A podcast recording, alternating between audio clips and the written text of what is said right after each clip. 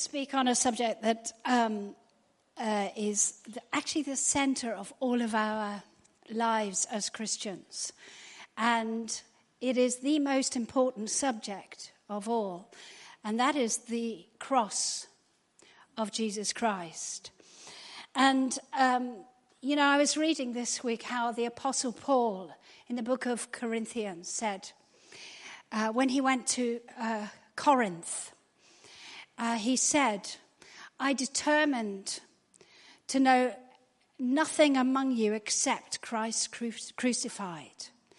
So he was basically saying, I'm not going to come with all your kind of messages that you think you want. I'm going to tell you what you really need. And that is the message about Jesus uh, crucified. And obviously, this is Easter week. And we're coming up to uh, this Friday is where we remember Good Friday. We remember that Jesus died. And then next Sunday, come back because it's going to be a great celebration uh, that he rose again from the dead. But this morning, uh, this message um, is really the center of all things. And sometimes I think we can get blessed and legitimately distracted with all the blessings that Jesus brings into our lives. And it's a bit like a, a, shop window. The church can be like that, is that we can see all the results and the good things that are on display. But I believe at times the cross can kind of come out of the front and move to the back. And this morning, I'm going to pray that the Holy Spirit will bring the cross of Jesus right back to the forefront of all our hearts and minds as we together have a look at Jesus and the sacrifice that he paid for each and every one of us. In John chapter 1, the uh, John the Baptist, there was this man, and he was the last prophet before the Messiah, Jesus Christ, came. And it was his ministry, really, that was to speak about he's coming and he's here now. And John was Jesus' cousin. And as a cousin, I imagine they grew up together uh, if they had marbles, they'd have played them. They'd have uh, sort of chatted in the streets as children. And John would have been greatly impacted by Jesus because all the way through his life, he never sinned because he was actually God who became man and dwelt among us. And John said in John chapter 1 when he saw Jesus coming towards him. So he knew about Jesus, he knew Jesus naturally. But something was different in the way he looked at Jesus. And he said, Behold, the Lamb of God who takes away the sin of the world. He didn't say, Oh, it's Jesus of Nazareth he describes something to those people who would understand what a lamb would mean to that culture. And essentially, he was saying, Look, consider, take your eyes off everybody and everything else, and look to Jesus as God's provision of a sacrifice for the sin of the whole world. Now, John was a Jew, and there was a bit of an exclusivity about a Jew because they had a covenant with God. And they knew about sacrifices to be acceptable to God. They had to sacrifice animals, lambs sometimes, as a sin offering, so that those who had sinned, which was all of them, could actually say, instead of me, take the life of this innocent animal. And God would accept them because of the blood sacrifice. And so, what John was saying, this is God's sacrifice. Interesting, a lamb. If you think about the spring lambs in the field today, they're white, they're pure, they're innocent. They are meek. They don't have teeth or claws, they don't fight. And Jesus was led like a lamb to the slaughter, which is the cross, to his death.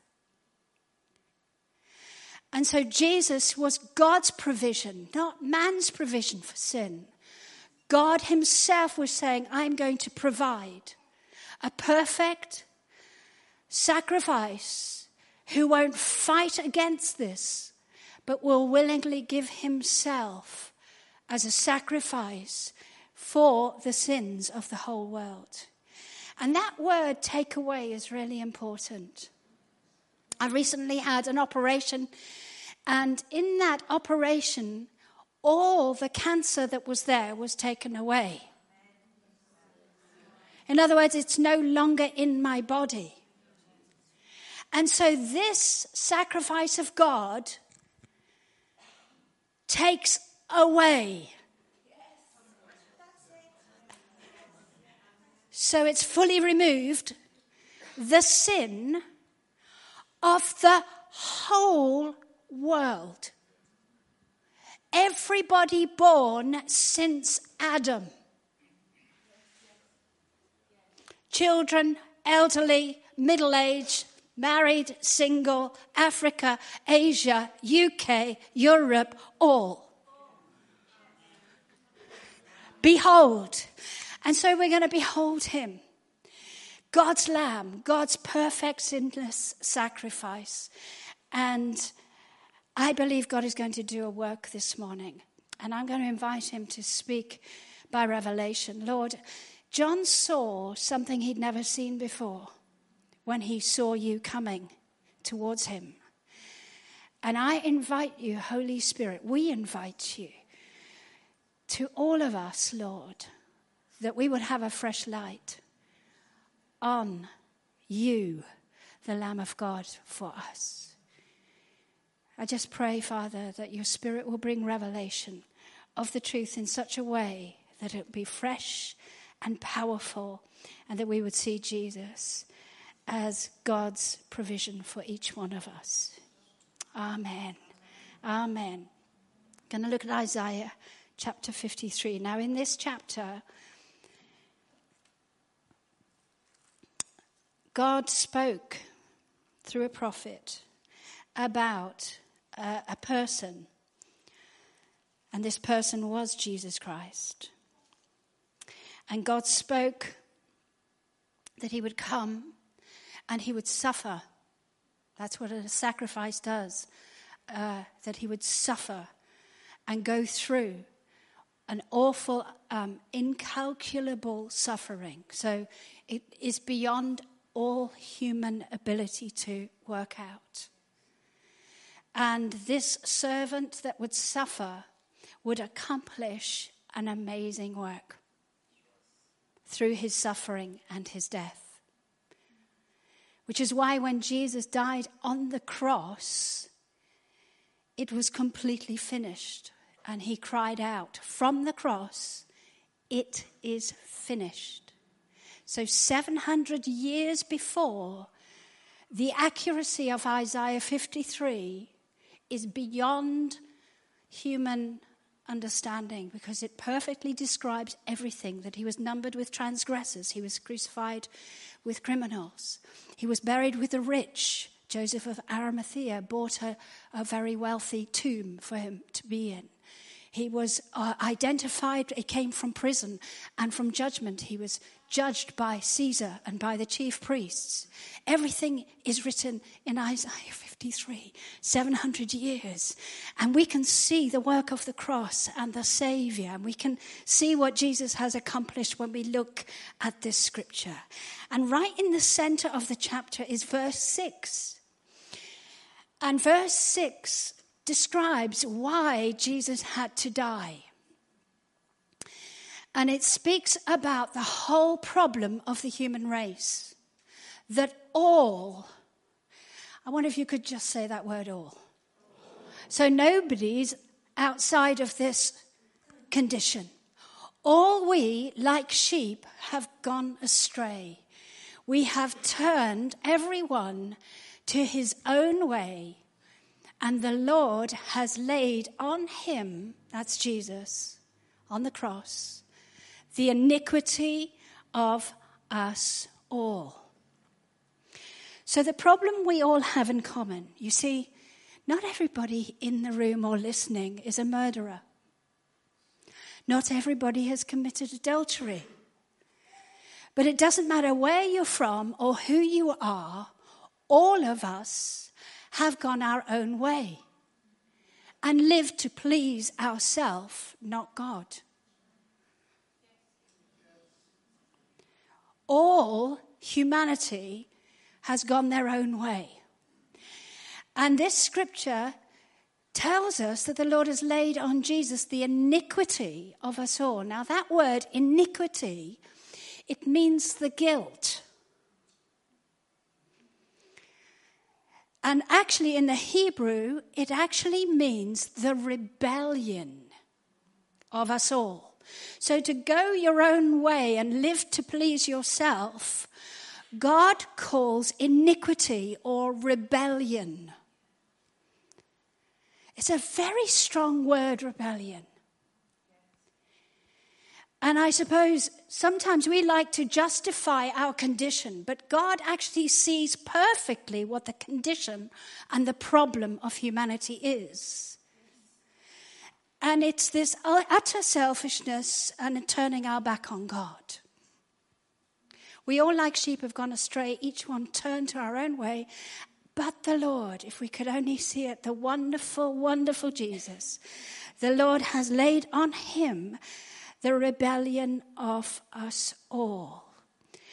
And what was happening on the cross was what is called a divine exchange. All the evil and the evil consequences of my sin was laid on Jesus so that all the good due to Jesus might come upon all who believe. Can I say that again? All the evil due to me and us was laid upon Jesus so that all the good due to Jesus might come upon those who believe. Isn't that amazing? All the rebellion, the curse of God. He was cursed. He took the wrath of God upon himself. All my sin and all the sin of the whole world. And he became a sin offering in our place. Now, I can, if you kind of work with me on this, I can imagine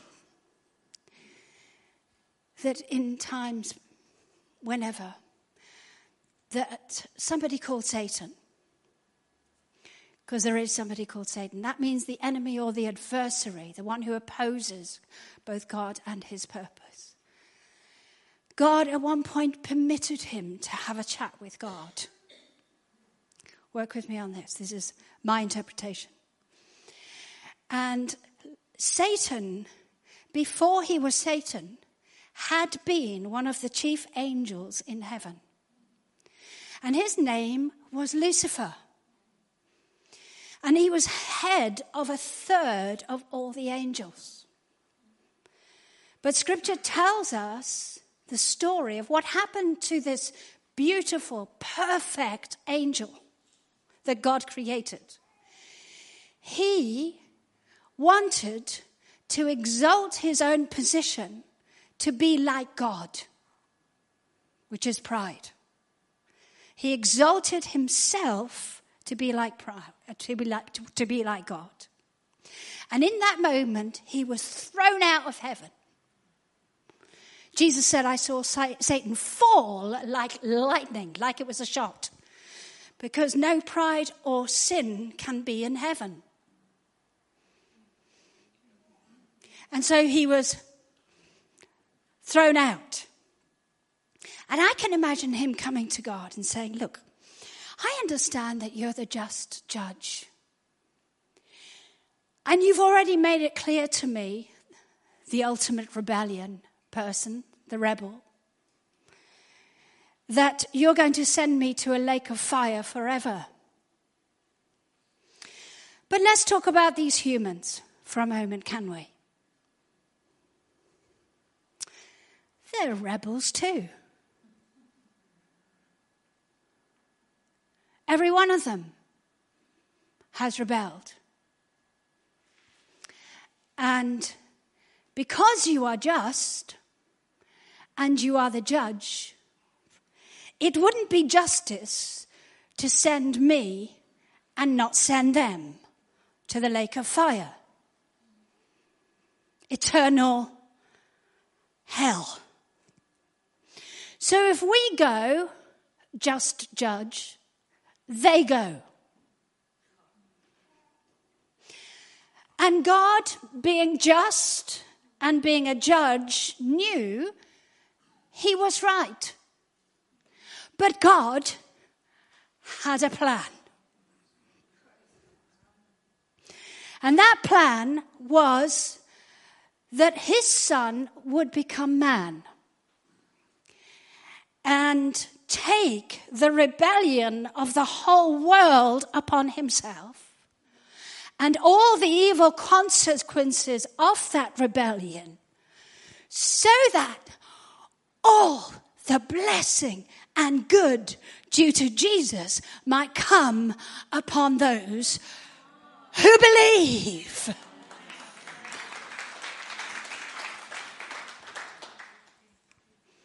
the wonderful work of Jesus Christ. See, God already had a plan. John 3 16. For God so loved. And Satan would have said, These people you love so much, they've got to go to the fire too. And God loved us so much. God loved you so much. That was the motivating factor. That was the game changer. It was God who loved you and me. God loved the world so much that he gave his only begotten Son. Now look at this. Whoever believes in him should not what? So you could. But because of Jesus, you don't have to. You would perish along with the devil in a lake of fire forever. But because of Jesus, but because of Jesus, but because of Jesus, you don't have to. For those who believe, believe is the key word. To believe means to trust yourself entirely to Jesus and his work on the cross for your sins. Christ died for your sins and mine. All of them. Wonderful. Verse 17. For God did not send his son into the world to condemn the world. Jesus didn't come to make you feel like you could never, ever, ever get out of what you're in. He didn't come to condemn you, He came to save. God so loved the world, He gave His Son. He didn't send his son into the world to condemn the world. You see, that's the reason why Jesus came. He said, I don't want you to be judged and sent along with Satan to the lake of fire. I want you to be saved that the world might be saved. He wants the whole world to be saved through Jesus. He is exclusive above all other ways. Jesus is the only way to God because he's the only one who has dealt with sin. Praise the Lord. I won't preach, I'm teaching this morning. Verse 18. He who believes, that's he or she. So don't, don't think because you're a girl. You're not part of this, okay? He who believes in him, that's Jesus, isn't condemned. Because all the condemnation or the judgment and punishment for sin was laid on Jesus so that all the good and purity and right standing with God and sinlessness would come upon me. Because the sinless Son has become my life. Amen. He who believes is not condemned, but he, wait a minute, but, there is a but, not everybody will be saved. God wants everybody to be saved, but he who does not accept and rely on and put your whole faith in Jesus is already condemned. You're going to be judged for sin, found wanting, and be sent along with Satan to the lake of fire. But if you believe, you receive a different, completely different life. That all who believe in him will not perish, but have everlasting life. That, that everlasting life is the God kind of life. The life of God himself that you never had before you received Jesus Christ as your Savior and your Lord. Wonderful. Isn't it wonderful what Jesus has done?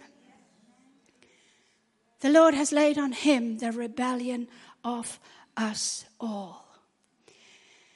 Just let's read Hebrews. I'm not going to go on too long because we're going to take communion this morning. Hebrews chapter 10. And this is speaking of what God required before Jesus came. And the priests would bring offerings, and the people would come with their offerings and they would shed the blood of the sacrifices and they would offer the blood as um, really just to, to uh, bring peace with them and God. But it could never take away sins. The blood of animals wasn't enough. Every priest stands ministering daily. And they would do this every day, repeat on repeat. So every, every kind of church service, you could say, you'd have to bring an animal. Every time you wanted to go to pray, you'd have to bring an animal. Because without a sin sacrifice, you wouldn't be accepted. So uh, they kept on offering the sacrifices daily, repeating, never taking away sins. But this man, Jesus, after he had offered one sacrifice for sins forever. Are you happy? The cross. One sacrifice for sins forever.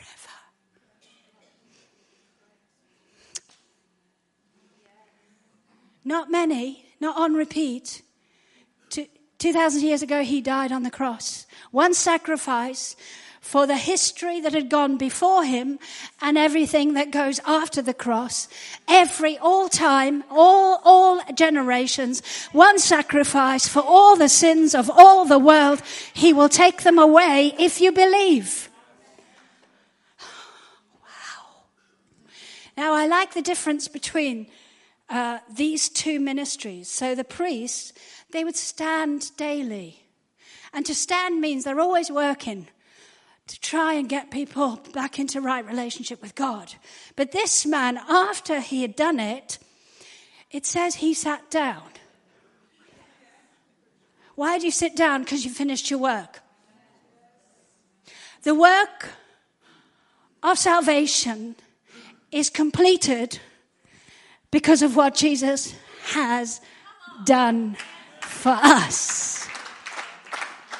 But in that verse, you see, he didn't stay dead. He sat down at the right hand of God. What does that mean? After three days, Jesus rose again from the dead, and then he was ascended. He was, he rose again to heaven, to the highest place. You see, Satan wanted to exalt himself. Jesus humbled himself and became obedient to death, even death on the cross. Therefore, God has highly exalted him and given him the name that is above every name. And that's the law of God. Humble yourself and you will be exalted. Exalt yourself and you will be humbled. That's what Jesus showed us about life. This is powerful, Lord, that you've done it. You've paid the price for all our sin, that whoever believes will not perish. You can be sure that you won't perish if you, not your mum, your Christian heritage, not your good works, Jesus alone has done the work for our salvation. And our, our only response is either I believe or I refuse Jesus. We accept or we reject him. And that affects our eternity where we go and spend forever. You see, this life is but a breath The older you get, the more you realize you're running forward into eternity.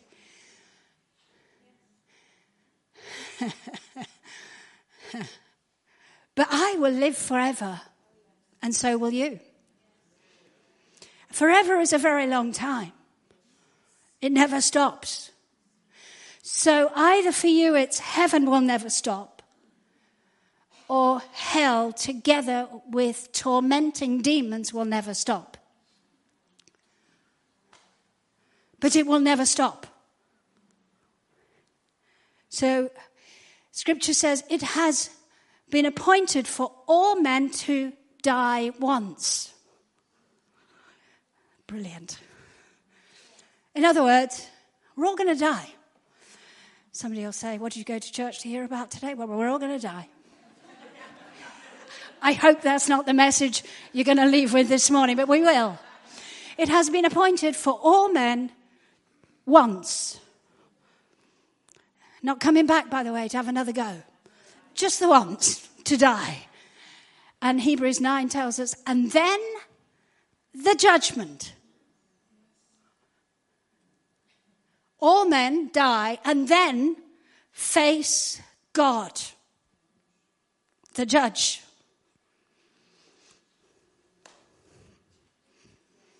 He's the judge of the living and the judge of the dead. He's the judge of all.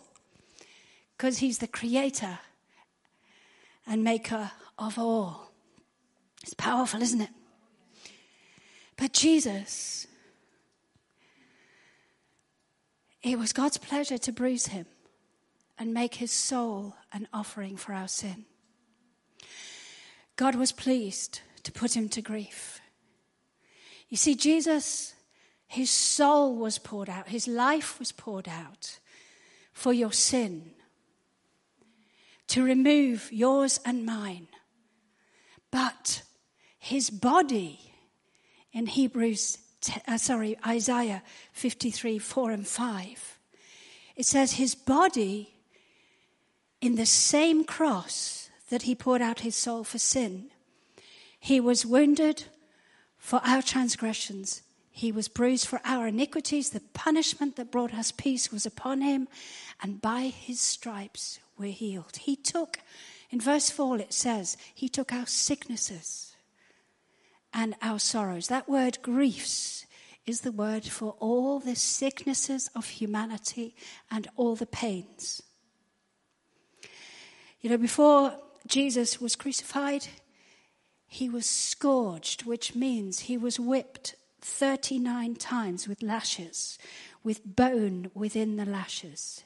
His body would have been stripped of flesh. And they would only do it 39 times because it was thought that on the 40th they would die. And they wanted to crucify him. So they didn't want him to die with the whipping. And it was in the wounds that we are healed. It's in his soul, his, his life, his blood poured out that we are forgiven and our sins are forgiven. But it's in his body. His body took our sicknesses. Jesus gave all of himself so that all the evil consequences of our sin came upon him, so that all the peace, all the healing, all the righteousness, all the blessing, all the provision, all the you'll become an heir of God in Christ Jesus would come upon all who believe. No wonder it's a wonderful gospel.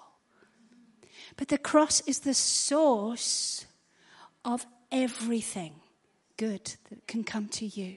It is a divine exchange, all the evil, so that all the good could come upon you. And sometimes we go looking for things, whereas if we look to the cross, look to Jesus, we find He has already done everything for me. That if I will see it and receive it by faith, it will become my living experience, just purely through faith. Romans 8:32 says, "He who did not spare his son, but gave him up for us all, how will he not also along with him freely give all things?" Salvation is free. All things that he wants to give into your life are free because of what Jesus has done.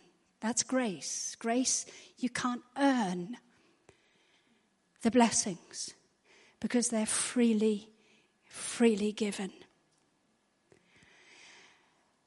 I'm going to just finish with this um, because it really struck me afresh in Luke 23, and then we're going to have communion together and actually go offline. So if you're going to have, if you're listening at home and you can have communion at the moment, I'd, I'd get things together when we've finished, and because it's going to be a powerful time. In Luke's Gospel, chapter 23, verse 32, there were also two others, criminals, led with him to be put to death. And when they come to the place called Calvary, there they crucified him and the criminals, one on the right hand one on the left. Then Jesus said, Father, forgive them. They do not know what they do. And they divided his garments and cast lots. And the people stood looking on. But even the rulers with them sneered, saying, He saved others. Let him save himself if he is the Christ, the chosen of God. The soldiers also mocked him, coming and offering him sour wine and saying, If you're the king of the Jews, save yourself. And an inscription was also written over him in letters of Greek, Latin, and Hebrew. This, Christ crucified, is the king of the Jews. Then one of the criminals who was hanged blasphemed him, saying, If you're the Christ, save yourself and us.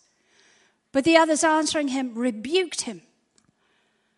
Do you not even fear God, seeing you're under the same condemnation? And we indeed justly, for we receive the, the due reward of our deeds. But this man has done nothing wrong. Then he said to Jesus, Lord, remember me when you come into your kingdom. And Jesus said to him, Assuredly, I say to you, today you will be with me in paradise or heaven. Today. Wonderful, wonderful. Jesus was crucified with two criminals either side the innocent lamb sacrifice of God, And because of Isaiah 53, we really know what's happening. God is laying on him all the rebellion and the consequences of that rebellion for us and for all the world, for these two criminals included. One of them hardened his heart. Hard man. Knew he was a sinner, didn't care. And was in the proximity of being saved. He could have been saved forever. Jesus was there saying, Father, forgive. And both of them heard those words from his lips. That he talked to God as a father, he is my father because Jesus was the Son of God. And forgiveness was being released for the forgiveness of sins for all who believe. So this man got harder, but the one man who knew he had done wrong acknowledged it and said, Don't you fear God? We're about to go to judgment and meet God. We're about to die.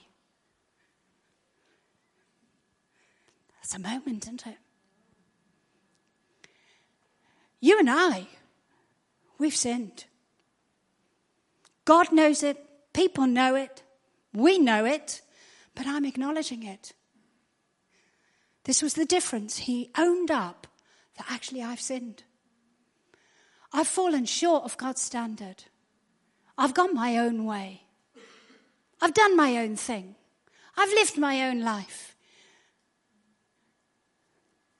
But this one, he's innocent. He recognized Jesus. And not only did he recognize he needed forgiveness, he called Jesus Lord. Do you not think that's astonishing? He said, Lord. So he said, You're not just someone being crucified. You're not just a story in the history books. You're God Himself who's taken the sin of the whole world. You're not an ordinary man.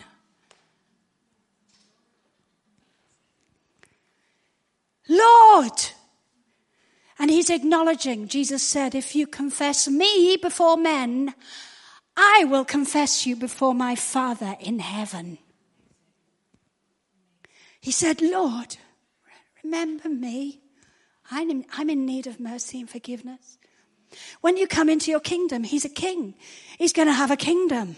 And you know, Jesus has been given a kingdom above all kingdoms, a name above all names. He's exalted to the highest place. And one day he's returning, not as the Lamb, but as the King of Kings and the Lord of Lords. Everybody is going to know when Jesus comes back. Worldwide event. all will look on him who was pierced on the cross. Now, again, work with me. Because this guy, as soon as he closed his eyes, he was in heaven.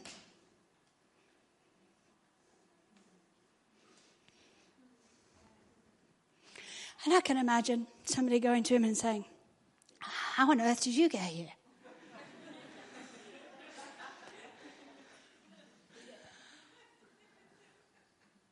Well, what good did you do in your life? Oh, oh, oh, how many scriptures can you quote? And the guy would have said, Nobody feels inferior in heaven, but he might have felt, uh, Are you judging me? and he said, um, The man said I could come. The one in the middle on the cross said I could come.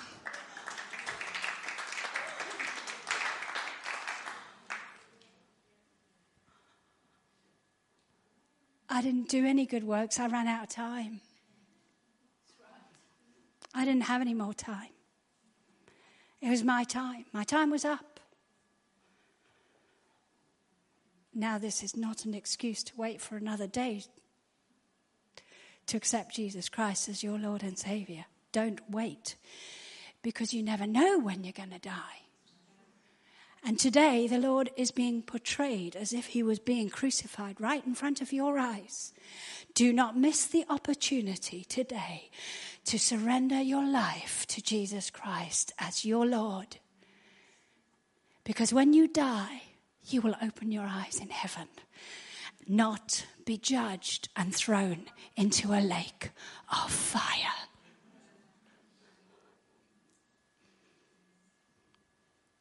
This shows us, it's a bit of a showcase, this criminal that goes to heaven. With his last breath, he confesses Jesus Christ as his Lord. Because it showcases the message that we are saved by grace through faith alone. We're not saved by works, by what we do, our behavior. And this man just, the reason, and he could just say, well, Jesus, why are you here? Jesus. And do you know what you're going to say? Why am I here? Jesus. Who said you could come? Jesus. Who did you believe in? Jesus. You won't be talking about you, you'll be talking about Jesus, that perfect sacrifice, God's lamb slain for the sins of the world. And I believe that he did it for me. And he loved us so much that he did it for us and the whole of the world. See, everybody's invited, but not everybody will come. Only those who believe. What about good works? Because we know as Christians, Ephesians 2 goes on to say, not only are we saved by grace through faith, it's a gift of God. So nobody can boast. We boast in the cross, in the death, and the resurrection of Jesus Christ. That's the one we boast about.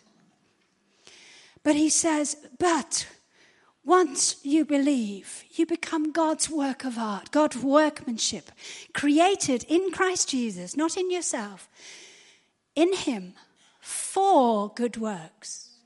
So, good works are the evidence of salvation. So, if I'm an apple tree, the evidence, you might not be able to tell by my leaves, but you will by my fruit. If I'm a dead tree, you'll be able to tell. And salvation is a gift of a new life, actually divine life. Christ comes to live in you so that the evidence will be seen in good works. But we are saved 100% by grace. God's gift. It's free. Through faith. A gift of God. We're going to finish by saying this over ourselves. All the evil due to me, let's say it together, came upon Jesus so that all the good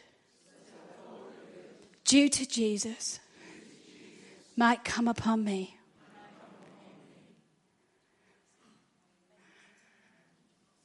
I believe that Jesus Christ died for my sins, that he rose again from the dead, and I confess that Jesus Christ is Lord.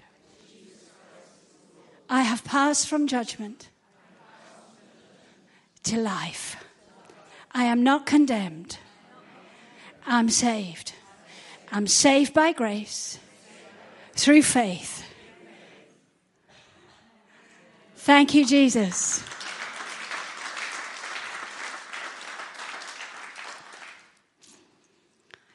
I wonder if anybody, Sam, could you pick up my chair and bring it to the platform? We're going to finish in a minute and take communion. And communion is so important. And I believe this week, guys, thank you, Sam, it gets a bit awkward. Yeah, here. Perfect. Communion this week. Why don't you remember him? If not every day, take communion, whether you're on your own or in a household. And let's behold the Lamb. Read Isaiah 53 and pray and say, Lord, reveal to me what you've done for me through the cross. And as you take in the bread and the wine, all the evil due to Jesus, due to me, came upon Jesus, so that all the good might come upon me.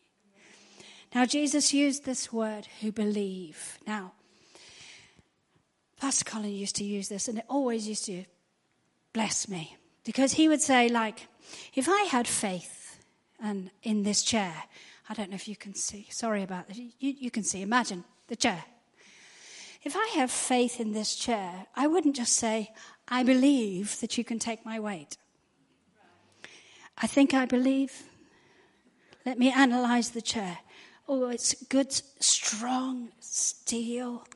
Yes, I think the seat isn't broken. Yep, yep, yep. That chair will help me to sit down. See, some people are like that with Jesus. They say, Oh, I believe Jesus came. Oh, I believe he died for my sins. And they're kind of just mentally thinking it through and assessing it. But to believe means something completely different than just accepting the facts. It means to put all your life and your faith in Jesus Christ, that He will take the weight of the sin of your life and you will be accepted, accepted in the beloved or accepted to God because of Jesus. That's what believe means. And to continue to live out your life trusting God. It's not a one event, it's a lifestyle. All who believe their whole life on Jesus so that his life might come and bless your life. And you begin a new life following Jesus all the days of your life. Isn't he wonderful? There is no one, no one, no one like Jesus. And scripture tells us to consider him who died for sinners, to think about him, bring him to the forefront of your life and your relationship with God. And this, in this way, Jesus said, Remember me when you take communion together. Now, just read the words from um, Corinthians, and then we'll, we'll take communion together. For I received from the Lord that which I've also delivered to you that the Lord Jesus, on the same night in which he was betrayed, he took bread. And when he had given thanks, he broke it and he said, Take, eat. This is my body, broken for you.